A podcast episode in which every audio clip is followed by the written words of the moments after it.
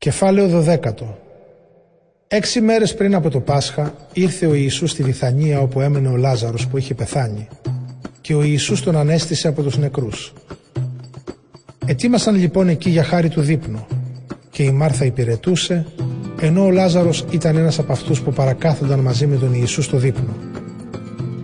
Τότε η Μαρία πήρε μια φιάλη από το πιο ακριβό άρωμα της Νάρδου και άλυψε τα πόδια του Ιησού.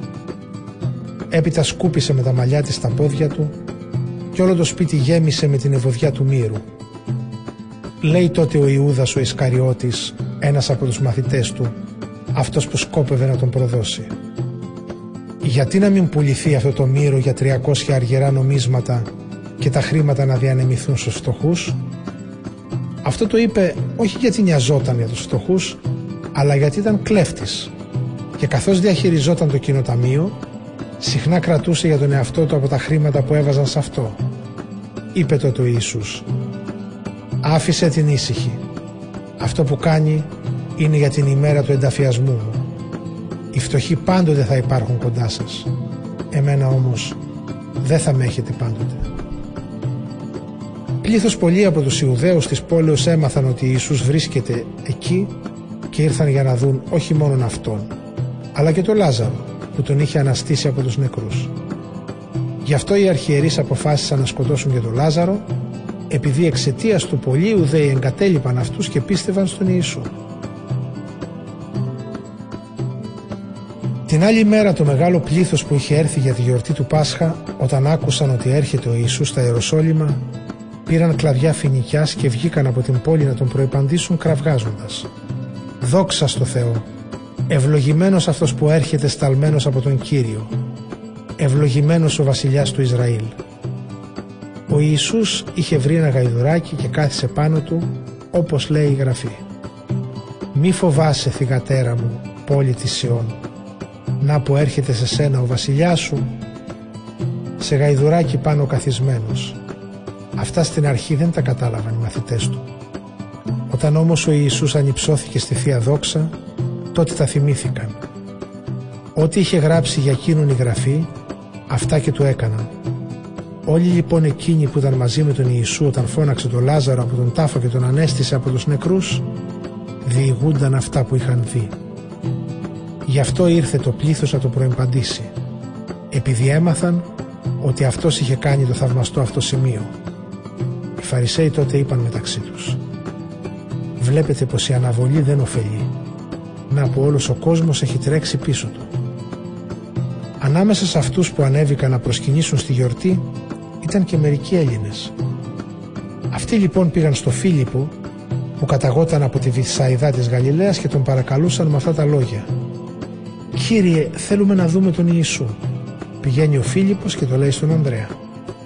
Έπειτα έρχονται ο Ανδρέας και ο Φίλιππος και το λένε στον Ιησού. Ο Ιησούς τότε τους απάντησε. Ήρθε πια η ώρα να δοξαστεί ο Υιός του ανθρώπου. Αλήθεια σας λέω. Αν του σιταριού ο σπόρος πέσει στη γη αλλά δεν πεθάνει, μένει ένας μονάχας σπόρος. Αν όμως πεθάνει, κάνει άφθονον καρπό. Αυτός που αγαπάει τη ζωή του θα τη χάσει. Αυτός όμως που τη ζωή του δεν τη λογαριάζει όσο κρατάει αυτός ο κόσμος, θα τη φυλάξει για την αιώνια ζωή. Όποιος θέλει να με υπηρετεί, ας ακολουθεί το δικό μου δρόμο και όπου είμαι εγώ, εκεί θα είναι και ο δικός μου υπηρέτης. Και ο πατέρας μου θα τιμήσει όποιον με υπηρετεί. Νιώθω τώρα ταραχή μέσα μου, αλλά τι να πω. Να πω «Πατέρα, γλίτωσέ με από ό,τι θα συμβεί αυτή την ώρα». Μα εγώ γι' αυτό ακριβώς ήρθα, για να περάσω αυτή την ώρα της οδύνης. Θα πω «Πατέρα, κάνε αυτό που θα δοξάσει το όνομά σου». Τότε ήρθε μια φωνή από τον ουρανό. «Το όνομά μου το δόξασα και θα το δοξάσω και πάλι». Το πλήθος των ανθρώπων που βρίσκονταν εκεί και άκουσαν τη φωνή έλεγαν πως έγινε βροντή Άλλοι έλεγαν «Άγγελος του μίλησε». Ο Ιησούς τους αποκρίθηκε. Αυτή η φωνή δεν ακούστηκε για μένα, αλλά για σας. Έφτασε η ώρα που ο κόσμος αυτός θα κριθεί. Έφτασε η ώρα που ο άρχοντας αυτού του κόσμου θα διωχτεί έξω από τον κόσμο.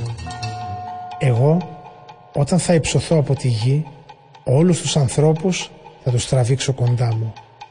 Λέγοντας αυτό, υποδήλωνε με τι είδος θάνατο θα πέθαινε. Τότε το πλήθος του αποκρίθηκε. Εμείς μάθαμε από τον νόμο πως ο Μεσσίας θα ζήσει αιώνια.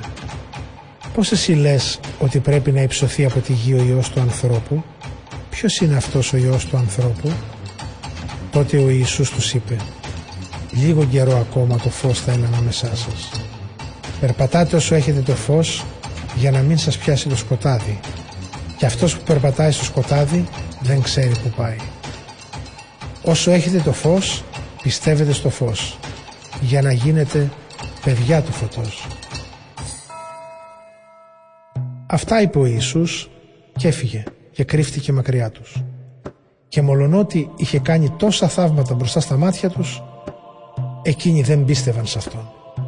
Έτσι ώστε να επαληθευτούν τα λόγια που είχε πει ο προφήτης Ισαΐας. «Κύριε, ποιος πίστεψε στο μήνυμά μας, σε ποιον φανέρωσε ο Κύριος τη δύναμή του, ο Ισαΐας είχε πει επίσης για ποιο λόγο αυτοί δεν μπορούν να πιστέψουν. Ο Θεός τύφλωσε τα μάτια τους και σκότισε το νου τους. Έτσι που να μην δούνε με τα μάτια τους και με το νου τους να μην καταλάβουν και επιστρέψουν σε μένα και τους γιατρέψουν. Αυτά τα είχε πει ο Ισαΐας για τον Ιησού και είχε μιλήσει έτσι για αυτόν όταν είδε τη δόξα του. Πολλοί ωστόσο και από τους άρχοντες πίστεψαν σε αυτόν αλλά δεν ομολογούσαν την πίστη τους εξαιτίας των Φαρισαίων για να μην τους διώξουν από τη συναγωγή. Προτίμησαν τον έπαινο των ανθρώπων παρά τον έπαινο του Θεού. Ο Ιησούς φώναξε δυνατά και είπε «Αυτός που πιστεύει σε μένα δεν πιστεύει μόνο σε μένα αλλά και σε εκείνον που με έστειλε. Και αυτός που βλέπει εμένα βλέπει και εκείνον που με έστειλε. Εγώ ήρθα στον κόσμο σαν το φως έτσι ώστε όποιος πιστεύει σε μένα να μην μείνει στο σκοτάδι. Όποιος ακούσει τα λόγια μου και δεν τα δεχτεί αυτό δεν θα τον κρίνω εγώ γιατί δεν ήρθα για να καταδικάσω τον κόσμο αλλά για να τον σώσω. Αυτός που με απορρίπτει και δεν δέχεται τα λόγια μου σε αυτά θα βρει εκείνον που θα τον δικάσει. Ο λόγος που κήρυξα αυτός θα τον κρίνει την έσχατη μέρα. Γιατί εγώ δεν δίδαξα από μόνος μου αλλά ο πατέρας που με έστειλε εκείνος μου όρισε τι να πω και τι να κηρύξω και ξέρω πως ό,τι ορίζει εκείνος οδηγεί στην αιώνια ζωή. Αυτά λοιπόν που κηρύττω εγώ, τα κηρύττω έτσι όπως μου τα έχει πει ο πατέρας